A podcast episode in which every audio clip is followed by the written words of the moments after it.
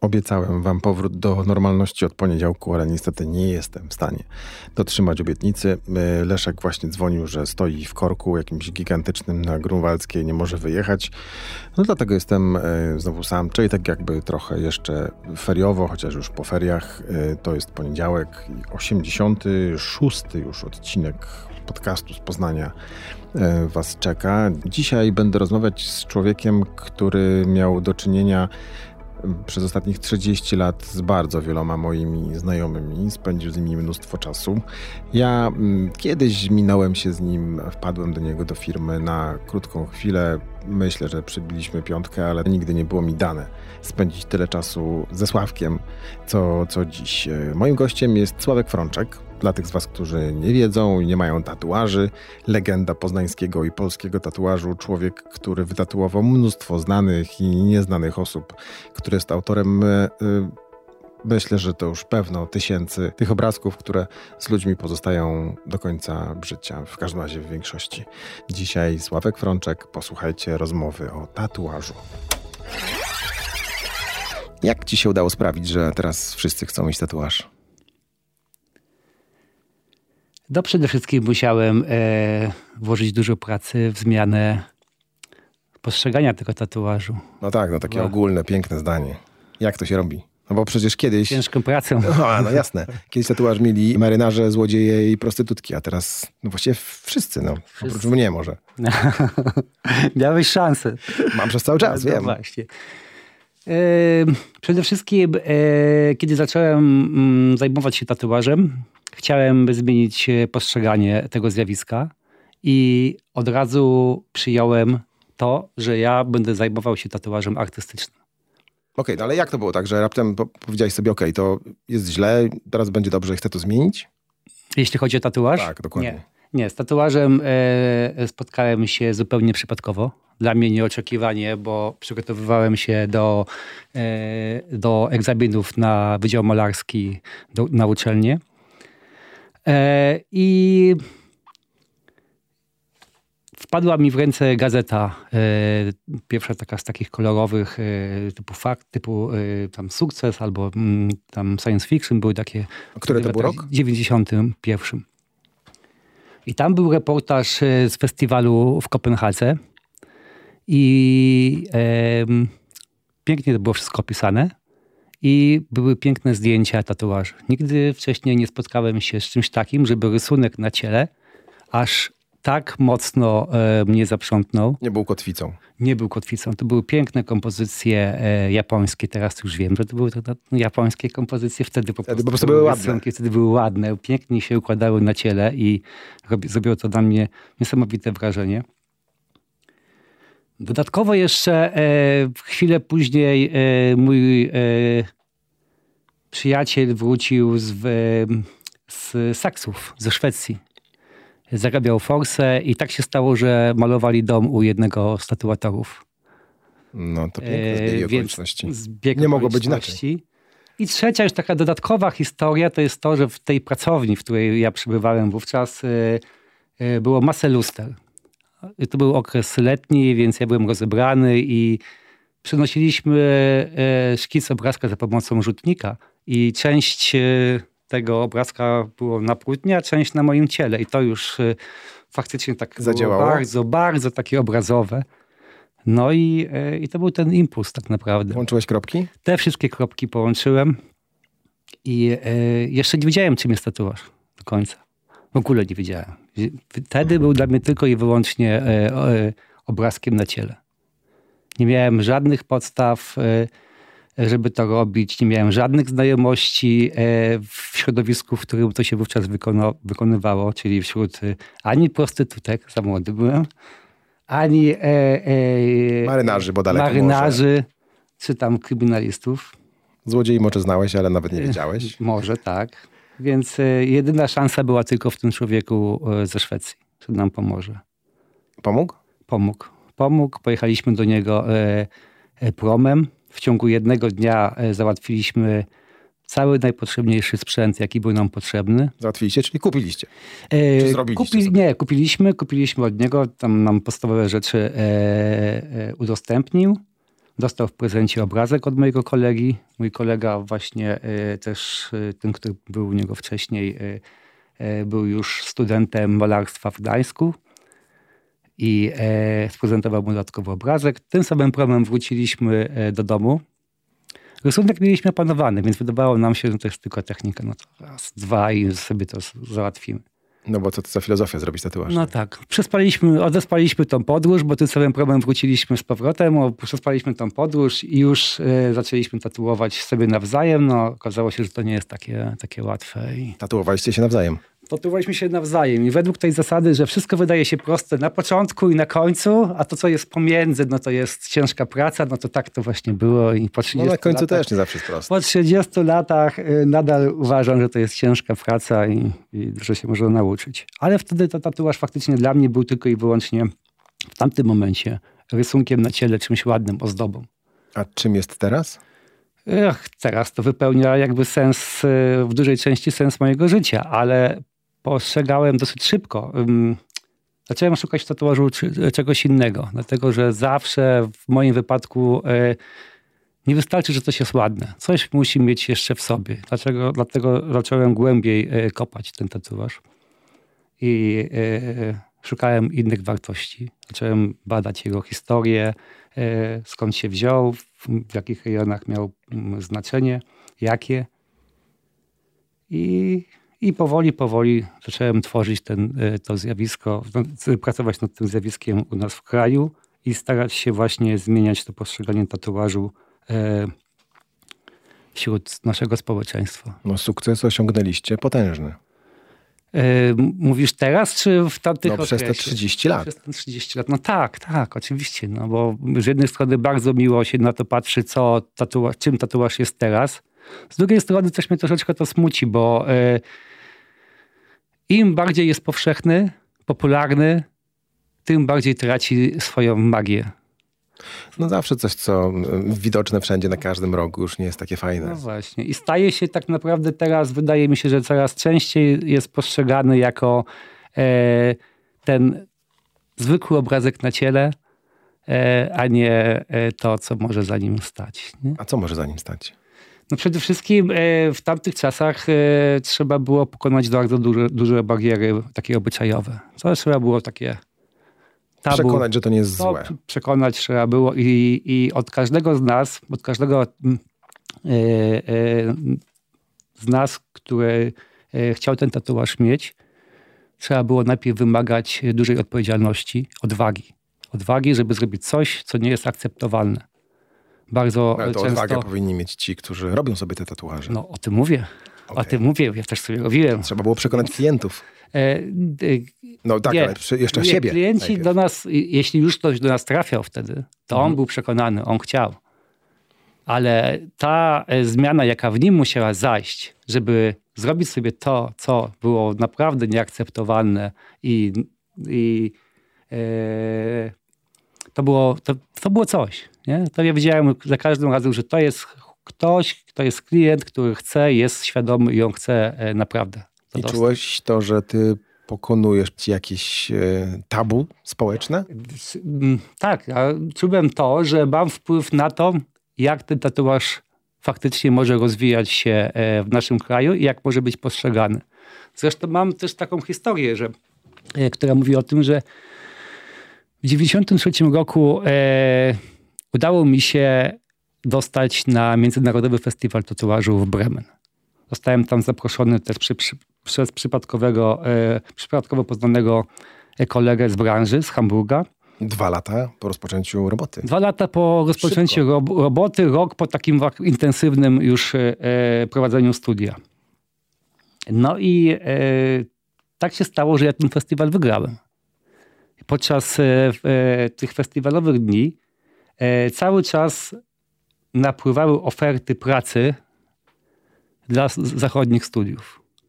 A w moim imieniu, ja byłem zajęty pracą, więc w moim imieniu rozmawiał ten mój kolega. Wieczorem już po festiwalu, po nagrodach, jak już świętowaliśmy, siedzieliśmy i omawialiśmy całe porażenie. Co się wydarzyło? I on mi powiedział właśnie o tym, że były oferty pracy. Ja już siebie widziałem tam. w tych studiach. Paryż, nie? Londyn, słuchaj, no przecież to było, Berlin. Dla mnie to było, wiesz, to był początek takiej mega profesjonalnej sceny. Oni mieli dostęp do wszystkiego, nie? Do tradycji, do historii, do sprzętu, do klientów. No, jeśli mamy się rozwijać, no to w najlepszych warunkach. A my byliśmy 2 lata od komuny tak naprawdę. A my byliśmy gdzie byliśmy. 10 centymetrów od komuny, tak. Chociaż mieliśmy masę zapałów wówczas, do wszystkiego. Nie? No i nieograniczone możliwości. Oczywiście. Bo to był czas, kiedy wszystko się udawało. To wtedy wiał ten wiatr zachodni niesamowicie. I Ralf powiedział mi, że on każdemu odmówił. No proszę. Odrzucił tę ofertę. Ze mnie tak to powietrze, wiesz, tak zeszło wtedy, nie? Ale mówię, ale Ralf, dlaczego? Nie, wracamy. A on powiedział mi, wiesz co, Sławek, bo ty u siebie możesz tatuaż formułować tak jak chcesz. Będziesz miał wpływ na jego rozwój. Albo możesz mieć wpływ. A tak, tutaj, możesz to stworzyć od początku. To już było, nie? Więc ja sobie to wziąłem do serca i całą moją drogę poświęciłem właśnie na to, żeby ten tatuaż rozwijać. I mimo, że już minęło ponad 30 lat, ja ciągle jestem osobą, która coś w ten tatuaż wnosi albo prowokuje jakieś wydarzenia. Co wnosisz? Przede wszystkim wnoszę, na pewno dbam o to, żeby tatuaż był postrzegany jako zjawisko pozytywne. Czyli przez cały czas jeszcze ten wizerunek trzeba, ale właśnie nie wiem, zmieniać już chyba nie. Nie, trzeba pilnować, trzeba dbać o tradycję, trzeba dbać o historię, trzeba przypominać ludziom, skąd on się wziął u nas, skąd się wziął na świecie, skąd się wziął u nas. U nas jest to stosunkowo świeże, tam kilkudziesięcioletnie zjawisko, które było oczywiście wcześniej, ale nie było tak ważne dla społeczności, jak stało się w tej chwili. Nie było tej takiej, nawet taką częścią, nie wiem, takiej popkultury, jaką w tej chwili to się... No teraz jest trochę chyba tak, że nawet trzeba mieć tatuaż, nie? Nie trzeba, ale no jest to... Nawet nie też jest pożądane, ale są grupy takie, są takie grupy, gdzie ten tatuaż jest niezbędny, nie? A poza tym, wiesz, bardzo często zwróć uwagę, że ludzie tylko czekają do 18. No dokładnie tak. Zrobić, prezent na 18. Pierwsze co, to już mają ten tatuaż, jak tylko ta 18 jest zrobiona. No. Nie, więc tak to jest. No i poza tym też bardzo, bardzo dbam o to, żeby ten tatuaż rozwijał się na określonym poziomie. Bardzo zależy mi na sanitarnym podejściu do tatuażu. Też jestem jedną z pierwszych osób, która nawiązała współpracę z Państwową Inspekcją Sanitarną. Zadbałem o to, jakby korzystając z doświadczeń tych moich zachodnich kolegów, żebyśmy bardzo szybko wprowadzili to na określony poziom. Standardy. Standardy, tak. Standardy opracowaliśmy, bo ich nie było żadnych. Wraz z Powiatową Inspekcją Pracy w Poznaniu te standardy udało nam się wypracować, co zaowocowało w 2008 roku rozporządzeniem dotyczącym gabinetów tatuażu. To strasznie późno. Strasznie późno, tak. To dlaczego tyle lat to trwało? No, myślę, że dlatego, że ten tatuaż nie od początku był traktowany poważnie, więc... Aha, po prostu panowie sobie siedzą i tatuują. Coś tam sobie malują. W tych piwnicach. W momencie, kiedy już ten tatuaż stał się bardziej widoczny, zajęli się poważnie tematem. Jak pan szef Państwowej Inspekcji Pracy chciał sobie zrobić tatuaż, to pewno wtedy zauważył, że jednak jakoś by trzeba było to uregulować. A powiedz, czy ty uczysz tatuatorów? Nie. Tatuatorów czy tatuażystów? Co, ja uważam, że obydwie formy są, są poprawne. To wybaczysz, że nie będę się trzymać jednej, bo zapomnę, która jest odpowiednia. No, więc, dobra. Uczysz? Czy ja uczę? Nie, nie uczę. W sensie rozumienia prowadzenia zajęć w szkole albo kursów tatuażu nie uczę. Nie uczę. Jestem wierny takiej tradycyjnemu podejściu do rzemiosła. Zdobywasz wiedzę w zakładzie. Czyli mam u siebie osoby młode, które na przykład siedzą 3 lata i pod moim okiem uczą się wszystkiego, co jest związane z prowadzeniem studia tatuażu i z poznawaniem zjawiska tatuażu. Ale to są osoby, które przychodzą do ciebie tak zupełnie od zera? To są ludzie, którzy nigdy nie robili tatuażu? Tak. Tak, zdarzają się takie osoby, zdarzają się też takie, które mają jakieś doświadczenie z tatuażem, ale czują, że nie jest to pełne, chcieliby to uzupełnić i wtedy mają szczęście, że do mnie mogą trafić. No to na pewno, a jak ty ich wybierasz? Bo podejrzewam, że masz kolejkę. Nie mam kolejki, dlatego że są łatwiejsze drogi do szybkiego tatuowania. Są kursy weekendowe, tam jednodniowe, dwudniowe. Jest to o wiele prostsze niż praktykowanie w moim studiu tatuażu. 3 lata na przykład, nie? Więc tutaj mi bardzo zależy na tym, żeby ktokolwiek chce się nauczyć tego zawodu, żeby znał go naprawdę od zera, od podszewki, żeby kończąc tą jakby 3-letnią edukację, żebym ja miał poczucie, że on zna się na rzeczy. Tak. A co to jest to zero? Od czego zaczyna się? U ciebie no, jak wszędzie, od sprzątania. Oczywiście. I to nie jest, wiesz co, to Jasne. Nie jest bez sensu takie sprzątanie, dlatego że sprzątając masz do czynienia z wieloma przedmiotami.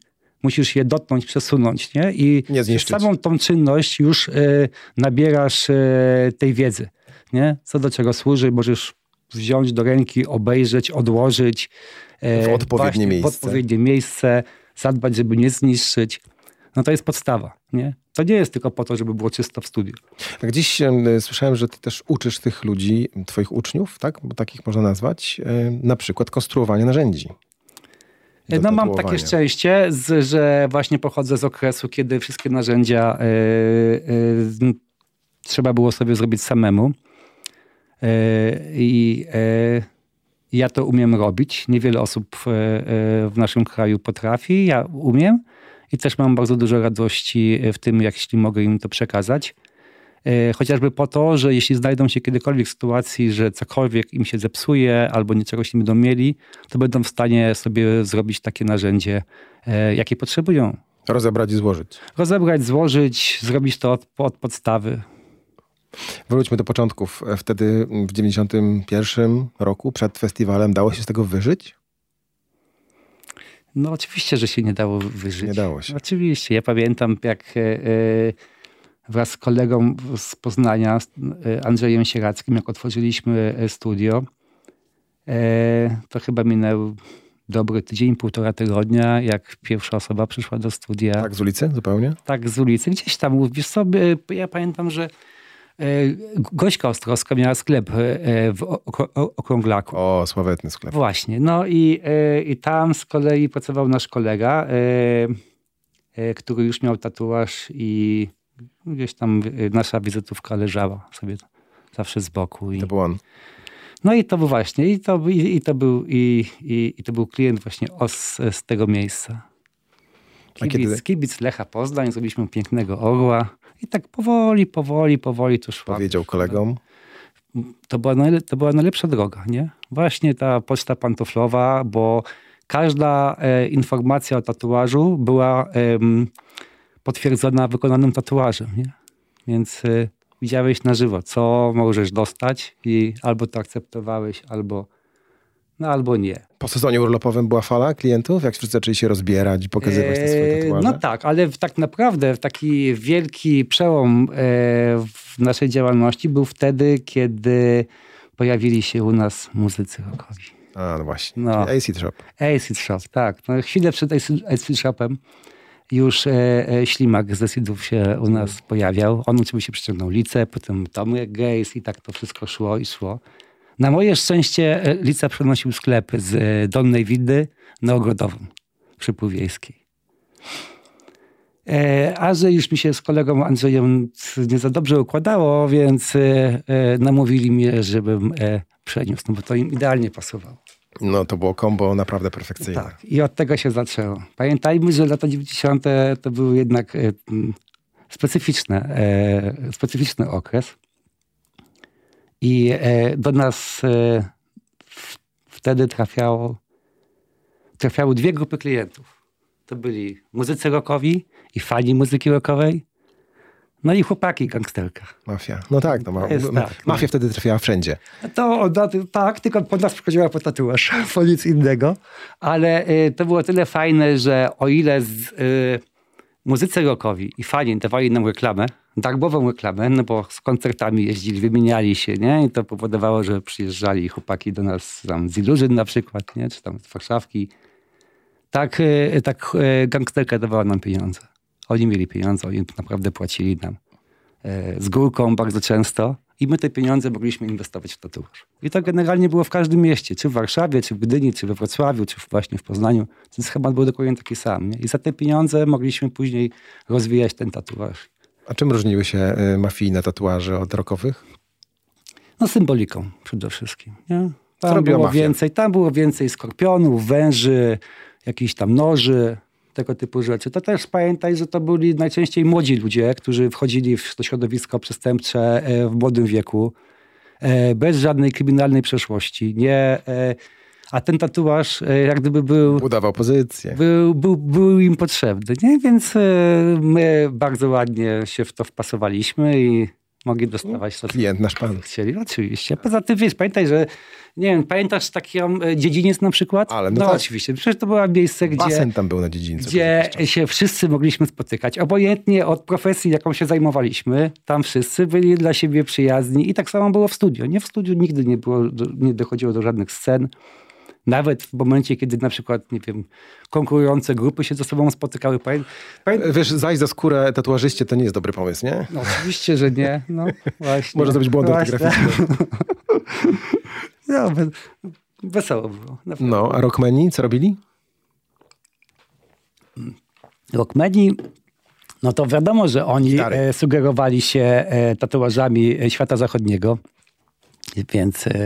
Czyli teledyski. Teledyski, oczywiście czachy, tam druty kolczaste, nie? Więc róże. Róże, tak, wszystko to szło. Okay, czyli w taki klasyczny zestaw teledyskowy. Wszystko to szło na początku, potem zaczęły się pojawiać już, no tak też formy, wiesz, pamiętasz, z Anthraxu gości z takimi geometrycznymi wzorami, tatuaże mieli takie geometryczne, czarne geometryczne wzory na ciele. To się nazywało Tribal. Tribal, tak. Taka nazwa tribal była powszechnie właśnie no to przyjęta. To była taka ogromna moda wtedy na tribal. Bardzo. I to była bardzo pożądany tatuaż i dla nas bardzo trudny. Dlatego, że trzeba było go naprawdę solidnie, technicznie zrobić. No. A wydawałoby się, że to proste. Bo trzeba to zrobić proste linie i proste czarne wypełnienie. Linie były spoko. Z liniami sobie mogliśmy poradzić doskonale, ale później wypełnić to równo, bez żadnego opuszczonego miejsca. No to było wyzwanie, nie? Ci, którzy nie potrafili tego robić, bardzo szybko zadbali o to, żeby ten tatuaż był postrzegany właśnie tak lekko, błaho, nie? Więc oni wtedy, tribal jest niemodny, tak, wiesz, od tego uciekali na korzyść innych wzorów, ale tribal uczył nas solidnej roboty, naprawdę. Jeśli opanowałeś to, byłeś w stanie zrobić każdy tatuaż. A tych tribali teraz już nie widać. One są przerobione? Nie, widać. Oczywiście widać. I teraz też wiadomo, że to każda ta stylistyka po jakimś czasie wraca. I teraz wraca z nową odsłoną. Pokrywa olbrzymie powierzchnię całego ciała. Nie? Tribale. Tak, coraz częściej jakby... Teraz rzecz jest taka, o ile wcześniej jeszcze to były określone formy, wielkości pewne, a teraz w grę wchodzi nie to, co jest wypełnione na czarno, tylko to, co zostaje pomiędzy tymi czarnymi. Czyli wzór tak naprawdę tworzy zostawiona pusta skóra, a nie ta czarna forma geometryczna. Nie? W 90-tych latach podobno była taka zasada, że nie tatuowało się dłoni, twarzy, przedramion. Tak. A dlaczego? Baliście się jednak mimo wszystko, że ten wizerunek... Nie, to zawsze. Wiesz co, w tradycyjnych studiach tatuażu zawsze było tak, że miejsca widoczne zostawiane były albo na koniec, dla naprawdę już ludzi świadomych, albo się tego w ogóle nie tatuowało. Nie zaczynało się od tego? Nie, w żadnym wypadku. Czyli jeżeli ktoś chciał przyjść, wytatuować twarz jako pierwszy tatuaż, odmawiałeś? Nie, to był taki kodeks. Ja go nadal stosuję. Jeśli decyduję się na wykonanie komuś tatuażu, to muszę go już bardzo dobrze znać i muszę też wiedzieć, że to nie jest pochopna decyzja. Robi to świadomie i chce tego naprawdę. Oczywiście. To są miejsca widoczne. My tego nie mamy w naszej kulturze. Nie? My nie postrzegamy siebie, nie mamy jakiegoś kodu informacyjnego w tym tatuażu, a on temu służy przede wszystkim. Nie? Że tak jak w rejonach Polinezji, tam miałeś cały kod na twarzy wypisany, mogłeś wiedzieć, z kim rozmawiasz, wiedzieć o swojego przyszłości. Tak? W środowiskach kryminogennych było dokładnie to samo. Na podstawie tatuażu szybko rozpoznawałeś, z kim masz do czynienia. Ale w życiu codziennym, zwykłych ludzi, no to jest żadna informacja, tak naprawdę. Nie? Często się zdarzali ludzie, którzy przychodzili, mówili, wytatuuj mi twarz, tak zupełnie. Wtedy nie, bo to jednak teraz to jest... My tego nie praktykujemy, nadal prowadzę tradycyjne studio, ale to jest norma w tej chwili. Wytatuowane młode twarze, dłonie, to w tej chwili to jest właśnie norma i ja tego nie akceptuję. A na przykład takie miejsca, nie wiem, genitalia. My nie robiliśmy i nadal nie robimy i nie robiliśmy też z takiego tradycyjnego podejścia. Pamiętaj, kogo obsługiwaliśmy w latach 90., nie? Więc... Trzymasz się tych zasad. To tego nie można było, nie? Byśmy szybko wypadli z rynku, gdybyśmy tak. Ale też czasy się zmieniły przez 30 lat. W tej chwili też nie. No nie. Czyli właśnie gałki oczne, poza tym język. Też, nie do końca miałbym przyjemność w pracy. Gałki oczne też nie robimy rzeczy, to wykracza poza nasze kompetencje. Wargi od wewnętrznych strony. To był klasyk, nie? To był warga, naprawdę, to była fajna rzecz. W odpowiednim momencie pokazać, co tam kto ma i co myśli o innych, no to tak, nie? Ale walka też była miejscem, właśnie od wewnętrzna strona była też miejscem niewidocznym. Nie? To nie było tak, że chodziłeś z nią wywaloną i mogłeś się pokazywać. No tak, to ja miałem na studiach kolegę, który wytatuował sobie czaszkę i mówił, że to było fajne, bo jak mu się znudził tatuaż, zapuszczał włosy i tatuaż znikał. No tak. Potem znowu się golił, było wszystko okej. A powiedz, jak się zmieniła technika, możliwości waszych tatuatorów przez te 30 lat, jeżeli chodzi o to, co idzie za sprzętem? Czy ten sprzęt dużo zmienił? Technika jest taka sama cały czas. Polega to na wprowadzeniu pigmentów w odpowiednią warstwę skóry. Ale sprzęt, który teraz jest produkowany i cały czas podlega zmianom, daje niesamowite możliwości do tworzenia obrazków na ciele. Mówię specjalnie obrazków, dlatego żeby nakreślić wyraźnie, że z technicznego punktu widzenia każda praca może być tym tatuażem, ale musimy pamiętać o technice i jaka ta praca będzie za 20, 30, za 50 lat. Tatuaż jest na całe życie i my tatuatorzy, robiąc ten tatuaż, musimy myśleć o tym, żeby był tak samo dobry za kilkadziesiąt lat, jak dzisiaj, w dniu wykonania. Jak gdyby nie interesuje mnie tatuaże, które są rysunkiem dla samego rysunku, że on jest zrobiony po to, żeby pokazać swoje możliwości i nie dbam o to, czy za rok, czy za miesiąc, czy po pierwszym opalaniu on będzie tak samo dobrze wyglądał. I to daje ten nowy sprzęt, który teraz jest wprowadzany, że pozwala nam długo pracować na skórze, nie niszcząc jej, pozwala nam dawać wyjątkowe efekty malarskie. Trwałe? O właśnie, czy trwałe. Zapominamy właśnie o tej technice, bo przenosimy techniki malarskie na technikę tatuażu, co ze sobą nie ma możliwości zadziałać. Tak. Nie? Skóra ludzka się starzeje, podlega czynnikom zewnętrznym i każdy tatuaż straci swoją jakość po czasie, tylko najważniejsze, żeby on był jak najdłużej taki, jaki w dniu zrobienia. I ty to bierzesz pod uwagę? Ja to muszę brać pod uwagę. Ja to muszę brać pod uwagę. I nie jak będzie wyglądał za 20 lat? Jak będzie wyglądał za 20 lat. Robię dokumentację. Wiem, co się sprawdza, co się nie sprawdza. I wracając do ludzi, którzy praktykują u mnie w studiu, dbam, żeby nie wykonywali tatuaży, które będą źle wyglądały za ileś lat. A da się zrobić tatuaż taki, którego nie trzeba poprawiać po jakimś czasie? Jasne. Jasne, no oczywiście.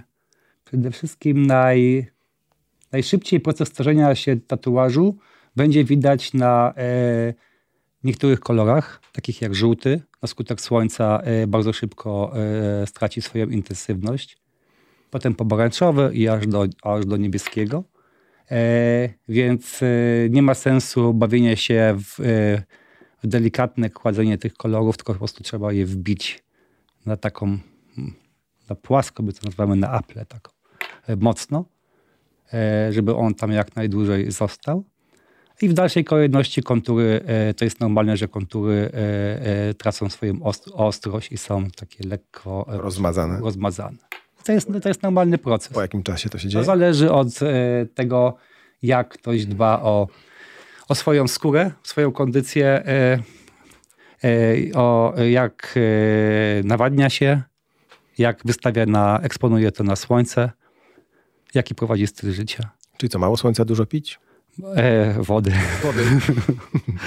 Czyli nawadniać się. Nawadniać się. Oczywiście to jest bardzo fajnie widać na przykład w krajach skandynawskich, gdzie u nich skóra jest troszeczkę bardziej taka soczysta, właśnie dobrze nawodniona i z powodu braku słońca jest jasna i intensywność ich kolorów jest o wiele fajniejsza niż tych krajów na przykład południowoeuropejskich. Ciemna skóra, gorzej widać kolory. W ciemno skóra zupełnie nie widać kolorów. To jest najszybsza praca, jak przychodzi osoba o ciemnej skórze. A już jak chce sobie zrobić tego wspomnianego wcześniej tribala, to jest najszybsza robota. Prosta robota. Kiedyś mieliśmy koszykarza, takiego pierwszy raz pamiętam, jak u nas był w studiu ciemnoskóry i właśnie chciał sobie jakiś taki geometryczny wzór na czarno. Normalnie nam to zajmowało 2 godziny, a u niego to może tam 30 minut chwililiśmy. Zadowolony był. Oczywiście. Ja nic nie widziałem, on też chyba nic, no ale no, tak to jest z tymi... Usługa wykonana. Tak to jest, no właśnie. No. A powiedz, zdarza ci się, że ktoś przychodzi ze swoim wzorem i wychodzi z innym? Czy ktoś przychodzi ze swoim wzorem i wychodzi z innym? Czy jesteś w stanie przekonać kogoś, że to, z czym on przyszedł, jest bez sensu, że to się nie nadaje, że jest lepszy? Ale wiesz co, ja nie mogę przekonywać ludzi, że ich pomysły się nie nadają. Moim zadaniem jest przede wszystkim zadbać o to, żeby ten tatuaż był wykonany poprawnie właśnie pod kątem technicznym, żeby go cieszył. Zdarza mi się dyskutować albo omawiać pewne na przykład detale danego wzoru. Nie? Zadbam o to, żeby dany wzór nie miał zbyt dużej ilości szczegółów, które z czasem właśnie ulegną zatarciu. Nie? Ale wydaje mi się, że każdy, który przychodzi do studia, powinien mieć sprecyzowany pomysł na swój tatuaż. Niekoniecznie już to musi być ostateczna wersja, ale fajnie, jeśli ten tatuaż by wychodził od niego, bo ja nie czuję się osobą, która potrzebowałaby klienta do własnego rozwoju. Jakby nie klient jest dla mnie, nie, on przychodzi z mojego powodu. On chce swój obrazek, po prostu. On powie tak, to ja jestem po to, żeby jemu pomóc, nie? A nie na odwrót. Ale jak przekonujesz, to do czego? Właśnie do tej ilości szczegółów, przede wszystkim tak, kolorów. Do rezygnacji właśnie z ilości detali albo z kompozycji jakiejś, która może być na przykład fajniejsza, nie? W danym temacie. Nie? Czyli jeśli ktoś chce mieć na przykład kobrę z różą, tak? to będzie miał kobrę z różą. Tylko to, jak ja dobiorę te dwa elementy w stosunku do siebie i jaką dobiorę kolorystykę, to może być dla mnie istotne, ale też nie zrobię komuś zielonego, jeśli on tego zielonego nienawidzi. No, to jasne. Proste. A odmówiłeś komuś zrobienia wzoru? Ja nie pamiętam, żebym musiał komukolwiek odmawiać robienia jakiegoś wzoru. Bardzo często w latach 90. pytali się nas, czy my wykonujemy na przykład jakieś symbole faszystowskie. Ale pytało się nie ze względu na to, że chcieli sobie robić, tylko testowali grunt albo po prostu byli ciekawi, czy takie rzeczy się w ogóle robi i tak dalej. Nie? Ale prawda jest taka, że te specyficzne grupy, które pożądały jakiś rodzaj tatuażu, miały swoich tatuatorów. Nie musiały do nas przychodzić. A robiłeś kiedyś tatuaż na ślepo człowiekowi, który nie wiedział, czym wyjdzie? Zdarzyło ci się takie, nie wiem, zlecenie? Proszę mi zrobić po prostu fajny tatuaż. Teraz są bardzo popularne, jak to się nazywa? Zapomniałem, kurczę. No taka, już wiem, na to mówiłam na festiwalach dziarka w ciemno. No właśnie. To rzecz polega na tym, że znasz osobę, albo jesteś świadoma osoby, która to będzie tatuowała, ale nie znasz wzoru. Najczęściej przy doborze takich tatuatorów jest brane pod uwagę jego stylistyka. I często ci tatuatorzy wykonują kilkanaście typowych dla siebie kombinacji. Czyli mniej więcej możesz się spodziewać. Więc wtedy do niego idziesz, nie? Czasami się zdarza w studiu taka sytuacja, że ktoś lubi twoje prace. Często my poruszamy się w jakiejś stylistyce, na przykład powiedzmy neo-Japonii, i bardzo często tatuuje smoki. I te smoki 1, 2, 3, 4, 5, 10 zawsze się podobają. I ktoś by chciał ode mnie smoka. Po prostu zrób mi smoka. Zrób mi smoka. Reszta go nie interesuje. To jest fajny zawsze projekt, bo mamy pewnego rodzaju swobodę. Jest to zawsze jakimś ryzykiem obarczone, bo pamiętam sytuację taką. Byłem w Oslo na festiwalu i u swojego kumpla, bardzo bliskiej osoby, robiłem tatuaż na ramieniu. Robiłem u Jimmy'ego Hendrixa. No i lecę, tak wiesz, 5. godzina tatuowania, tutaj jest festiwal, zaraz będzie konkurs, ja tam, jak jeszcze robię Hendrixa, tu już jakiś taki lot narkotyczny, taki wiesz, już czuję, nie? I wprowadzałem najpierw takie róże, takie światło, takie różowe, nie? I tam mówię, kurczę, to muszę skontrastować. Dobra, biorę taką zieleń. Daję z drugiej strony róż z zielenią, to zawsze się też fajnie sprawdza. I kładę tą zieleń. Taką zgaszoną, fajną, taką pasującą idealnie. I słyszę głos kolegi. Pewny jesteś tej zielonej? No, posłyszałeś takie coś. I w tym momencie, wiesz, ja byłem pewny. Nie? Ale już zacząłem się zastanawiać, każdy krok, który potem robiłem, musiałem przemyśleć, żeby faktycznie będzie to dobre dla niego. Nie? Było? I to wszystko się udało fajnie, ale to już zostało we mnie. Że tak naprawdę nigdy albo bardzo rzadko miałem taką swobodę zupełnie w stosunku do siebie samego. Nie? Zawsze gdzieś z tyłu głowy miałem taki sygnał, może to dla ciebie jest fajne, ale czy to będzie dobre dla tego klienta? Ciężko wprowadzić zmiany podczas projektu. Podczas projektu jeszcze się da. Gorzej jest już podczas tatuowania, nie? Podczas tatuowania jest gorzej. Słuchaj, czy ty tatuujesz przez cały czas w jednym stylu? Nie. Ja mam to szczęście, że właśnie pochodzę z pokolenia tatuatorów, którzy musieli nauczyć się różnych stylistyk, dlatego że nas było mało. Mało tatuatorów. To nam oczywiście dawało super możliwości, bo konkurencji nie było żadnej.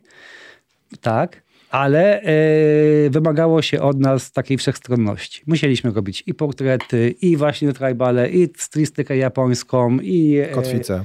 I taką marynarską. W związku z tym przez lata musieliśmy nauczyć się funkcjonować i zarówno w stylistyce, jak i w symbolice danych. Przeróżnej po prostu. Przeróżnej, tak.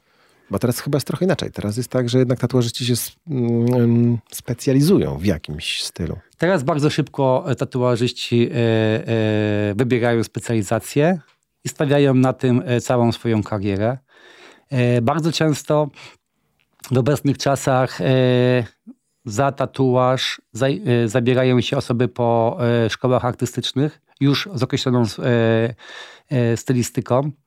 Przenoszą właśnie projekty graficzne na tatuaż. I robią tym, którym to się podoba? I robią tym, którym się to podoba, tak. I jest to dla nich o wiele prostsze. No to w tej chwili masz styl? Czy nadal skaczesz z kwiatka na kwiatek to, co klient wymyśli?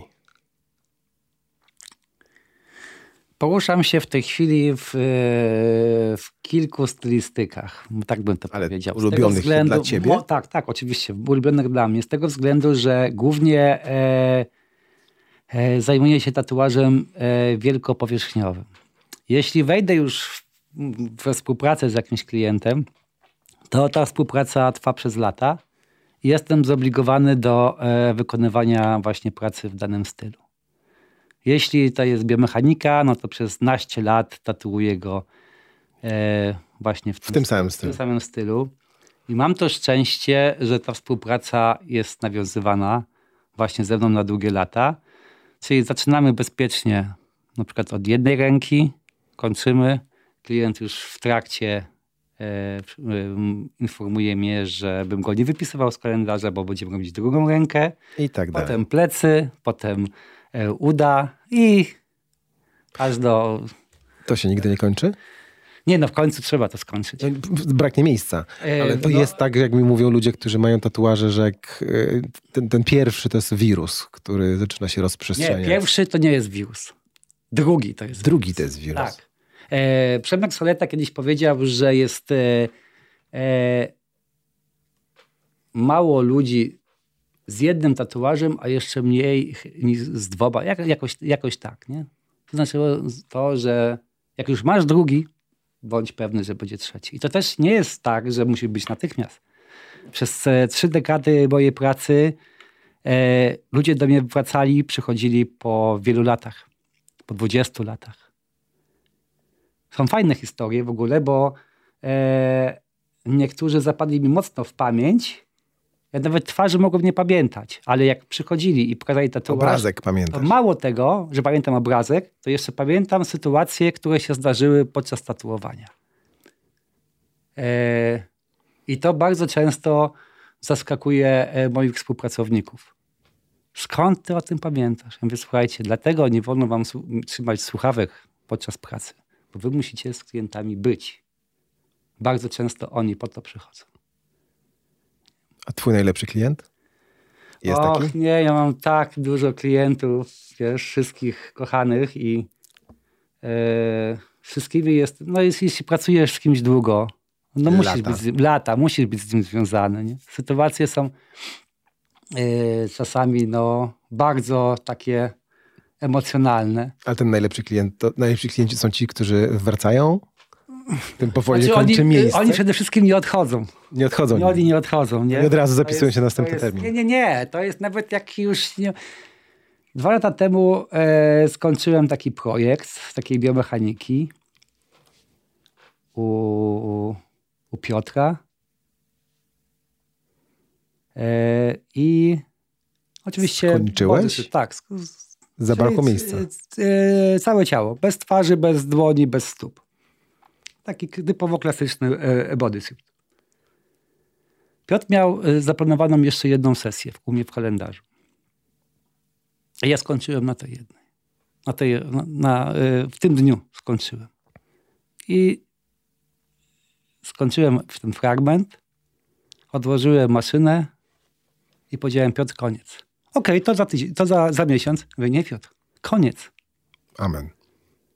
I ani on, ani ja nie wiedzieliśmy, jak się zachować.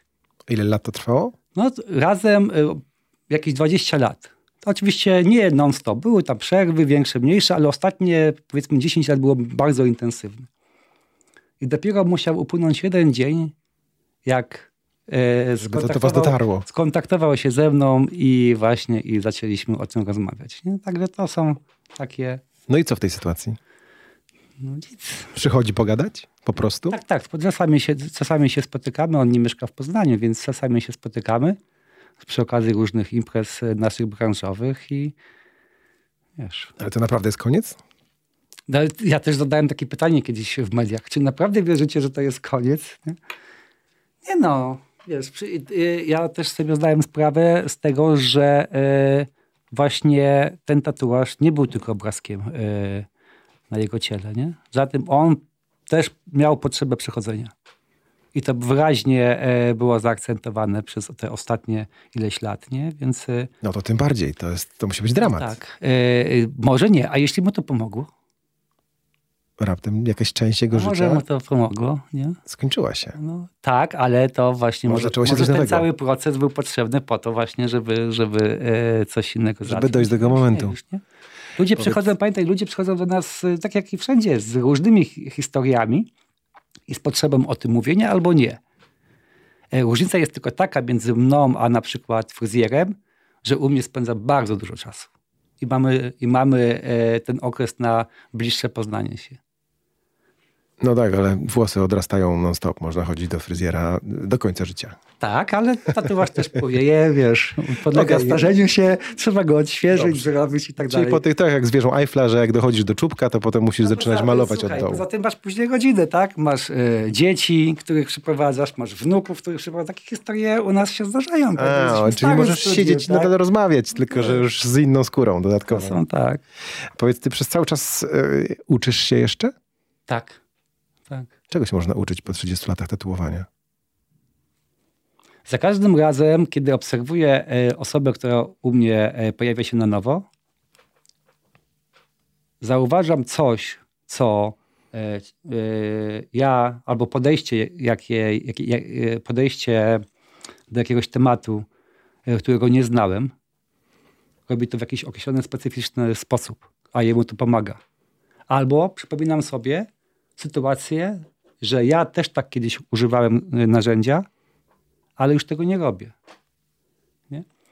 Kiedyś jak uczyłem się rysunku, zaczynałem się uczyć rysunku, w soboty mieliśmy zawsze rysunek z modela. I na tą sobotę, na zajęcia przychodził chłopak, który był na 5. roku architektury, świetnie rysował, świetnie. I kiedyś tak stoi, patrzy się na moją pracę i mówi tak.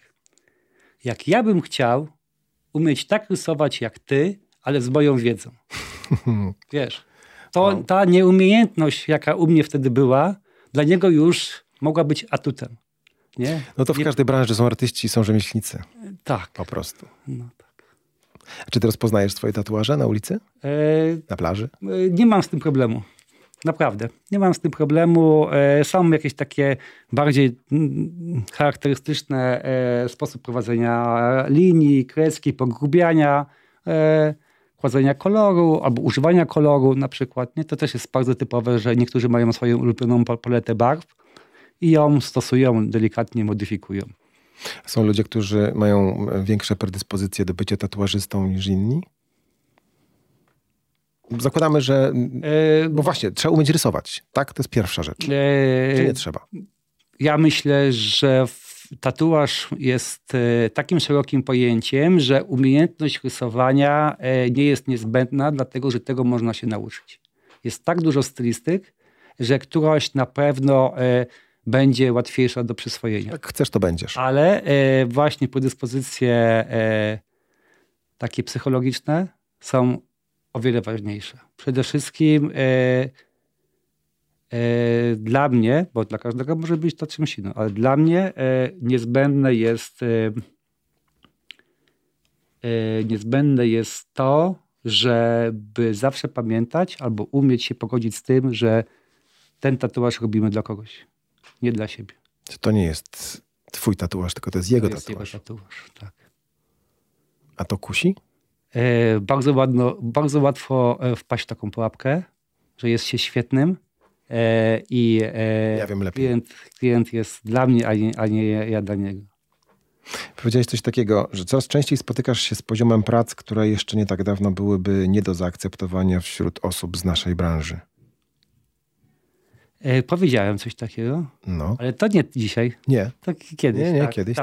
No to przede wszystkim właśnie chodzi mi o to podejście do techniki tatuażu. To, że tak daleko zapętliliśmy się w tym artyzmie tatuażu, że staramy się przenieść zupełnie inną technikę na grunt tatuażu, co jest po prostu niemożliwe. Przez setki lat albo 100 lat, jeśli chodzi o tatuaż tradycyjny, została wypracowana konkretna technika, wzorowana na wcześniejszych technikach i tego nie da się oszukać. Każda osoba młoda, która wchodzi w naszą branżę, uważa, że ona będzie tą osobą, która zmodyfikuje ten tatuaż. Jeśli nabierze tej mądrości i zostanie w naszej branży, to po latach dojdzie do tego samego wniosku, do którego my doszliśmy. Nie da się, bo to jest zupełnie inna technika. Czyli to nie jest, wracamy do tego, że to nie jest po prostu przenoszenie obrazków na skórę. To nie jest obrazek na skórę, tak. I czym to się kończy? To się kończy tym, że tatuaż po pół roku bleknie? Po pół roku, po roku, po dwóch, w zależności od sytuacji, on bleknie i traci na wyrazistości, wartości. Bo jeśli poruszamy się na minimalnej skali, na przykład koloru czerwonego, gdzie temperatura czerwonego ma olbrzymi wpływ, nie? Chłodniejsze, cieplejsze, jedno idzie do tyłu, jedno idzie do przodu. To są naprawdę drgania te kolory. To ma szansę jak gdyby zadziałać na papierze albo na innym podłożu. Ale na skórze, gdzie za szybki okres gwarantuje ci, to przestanie mieć znaczenie, to będzie czerwona plama. Tej temperatury już nie jesteś w stanie zauważyć. Więc z obrazku, nie wiem, trzywymiarowego, z hiperrealistycznego zrobi się zwykła czerwona plama. Na przykład. Dzisiaj salony powstają właśnie na każdej ulicy. Czy one się różnią między sobą?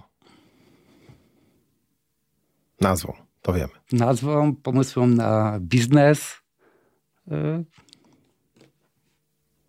A jest coś takiego, że widzę to w studiu i to jest sygnał do tego, że trzeba uciekać. Albo czego nie widzę w studiu.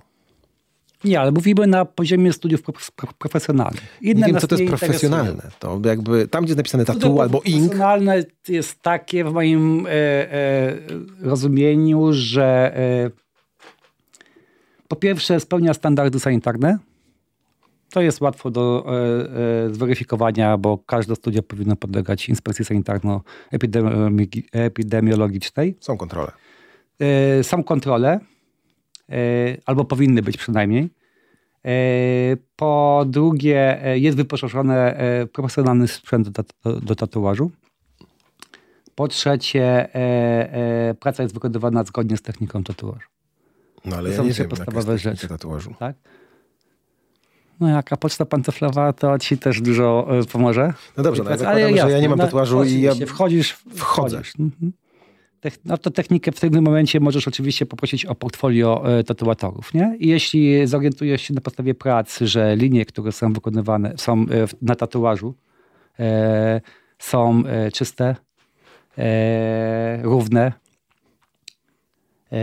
jednolite, to przynajmniej jeden punkt, że okej, kontury potrafią zrobić, nie? Jeśli widzisz, że kolor jest położony bardzo czysto, też równo, bez żadnych przerw, no to już wiesz, to już jest drugi punkt. Tak? Trzeci, widzisz, że cienie na przykład są miękko, płynne, też położone płynnie, od ciemnego do jasnego, no to wiesz, że okej, to już mam cienie. Linia, kolor i cieniowanie to jest podstawa tatuażu. To musi być zrobione. Tak? Potem możesz sobie zobaczyć, czy ci odpowiada stylistyka pracy. Czy to do ciebie przemawia? Jeśli ci się to zgadza, no to okej. Zostajesz. To już... Możesz się rozglądać dalej. I potem masz kontakt z tatuatorem. Nie? Jeśli ci się z nim dobrze też czas spędza, jeśli czujesz, że jest odpowiednią osobą, no to zostań, spróbuj. Czyli co, trzeba polubić tatuatora? No, nie da się. Ja nie wiem, jak można tatuować się u ludzi, których się nie lubi. Nie? Nie ma takiej... No nie wiem. Nie wiem. A często masz ludzi, którzy przychodzą do ciebie zupełnie pierwszy raz? Tak. Jeszcze przez cały czas to się zdarza. Da się gdzieś tam w tą twoją kolejkę wcisnąć. Przychodzą do mnie ludzie, którzy w ogóle po pierwszy swój tatuaż. Bardzo często od razu jest to duża powierzchnia. No świetny klient, bo ma całe ciało jeszcze do zrobienia, nie? Tak, ale wiesz, pamiętaj, on nie musi być moim klientem. Ja do ciebie to przychodzą ludzie świadomi tego, do kogo przychodzą. No tak. Najczęściej przychodzą, jeśli chodzi o moją osobę, no to ludzie przychodzą świadomi. Od razu tacy, którzy są zdecydowani na większą kompozycję. I jak są świadomi, no to wcześniej musieli zrobić ten research na mój temat, więc wiedzą. W ogóle powinno się być świadomym wchodząc do studia. Nie trzeba się decydować od razu, nie? No, trzeba przejść po tych gabinetach, poszukać, można przyjść do ciebie, popytać, można usiąść, przyjść, można kawę. Usiąść, poprzeglądać, wypić kawę, przyjść drugi raz, jak najwięcej informacji zebrać, oczywiście. To jest najlepsza droga. Nie w ciemno. Jak ktoś lubi hazard, to można. A ty robisz sobie jeszcze tatuaże? Ja robię sobie tatuaże. Oczywiście nie tak często jak na początku mojej drogi. Robię sobie tatuaże, które są dla mnie istotne. Z historią. Z historią. Przywiązuję do tego wagę.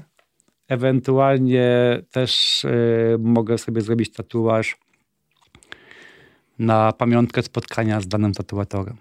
Chcę od niego mieć pamiątkę. Możemy się wymienić. Robicie sobie nawzajem? Zdarza się, że robimy sobie nawzajem. A twój ostatni tatuaż? Mój ostatni tatuaż to jest ekra. To jest pierwsze słowo w Koranie. To znaczy czytaj. A w znaczeniu takim, że najpierw poznaj temat, a dopiero później coś na ten temat możesz powiedzieć.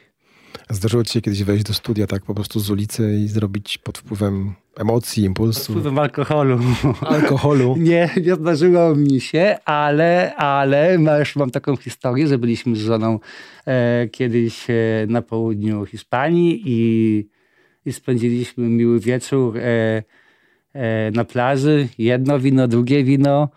Kończyliśmy imprezę i naprzeciwko okazało się, że jest studio na tatuażu.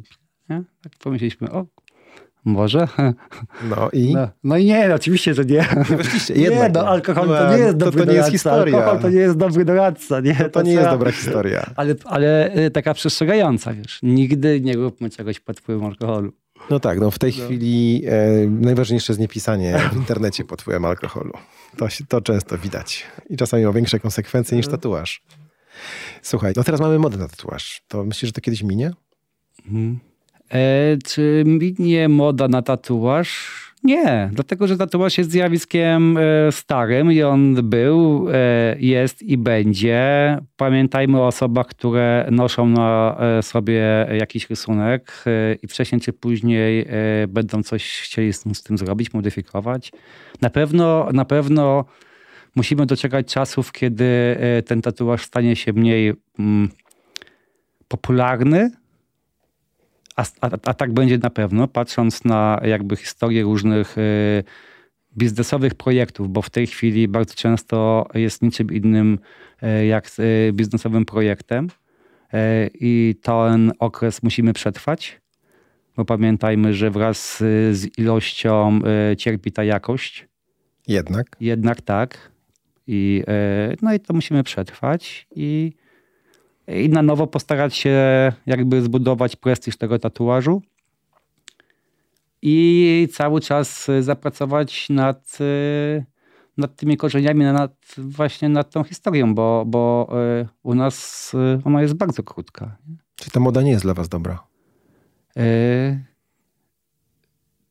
No nie. W taki sposób tatuaż jak teraz jest przedstawiany, niekoniecznie dla nas wszystkich jest dobry, bo właśnie go bardzo, po pierwsze go bardzo spłyca, a po drugie ta jego dostępność, już pomijam jakość, ale ta jego dostępność wiąże się z błędnymi decyzjami młodych ludzi, nie? Nieprzemyślanymi. I ja mogę tylko ubolewać nad tym, że coraz młodsze pokolenie sięga po ten tatuaż, nie? Bo już to nie są 18-latkowie, tylko to są już 16, 15, 14-latkowie i traktują tatuaż jako kaprys, jako taką chwilową potrzebę, tak jak, nie wiem, kupienie nowych par butów. Moja siostrzenica zrobiła kiedyś taki numer ze mną, że przyjechała do mnie do Poznania na 3 dni. Bardzo chciała mieć ten tatuaż. 18 lat ledwo co skończyła. I okej, dobrze, rozmawiałem z moim bratem, mówię, już słuchaj, no tak, chcę, no to niech ma, tak? Posiedziała u mnie 3 dni, wyjechała bez tatuażu. Powiedziała mi tak, wujek, jak nie mogłam, bardzo chciałam, a teraz to ja nie wiem, czy ja chcę. Nie mogła się decydować. I dopiero zrobiła sobie w wieku 30 kilku lat. Także odczekała dobre ponad 10 lat, nie? 15 i zrobiła sobie. No, zakazane owoc zawsze kusi mocniej. No. Dobrze, to czekamy, aż młoda minie. Czekamy. Dobrze, dziękuję ci bardzo. Legenda poznańskiego i polskiego tatuażu, Sławek Frączek, tatu.pl. Dziękuję ci bardzo. Bardzo dziękuję. Dziękuję. Do usłyszenia. Do usłyszenia.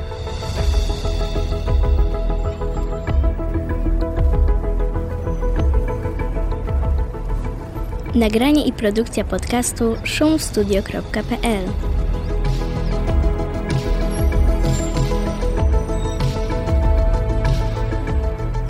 No, zagadaliśmy się ze Sławkiem troszeczkę. Wierzcie mi, że to była tylko część tej rozmowy, którą my przeprowadziliśmy tutaj w studio.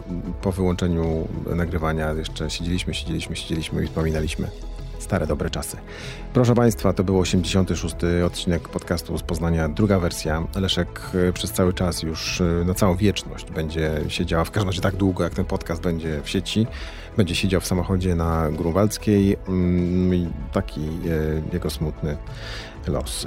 A my, Szanowni Państwo, zbliżamy się wielkimi krokami do 2 bardzo ważnych wydarzeń. Pierwszym z nich jest najbliższy czwartek, czyli 29 lutego. Jest to dzień, w którym usłyszycie Państwo 7. odcinek Podróży po Poznaniu z Adamem Biernackim.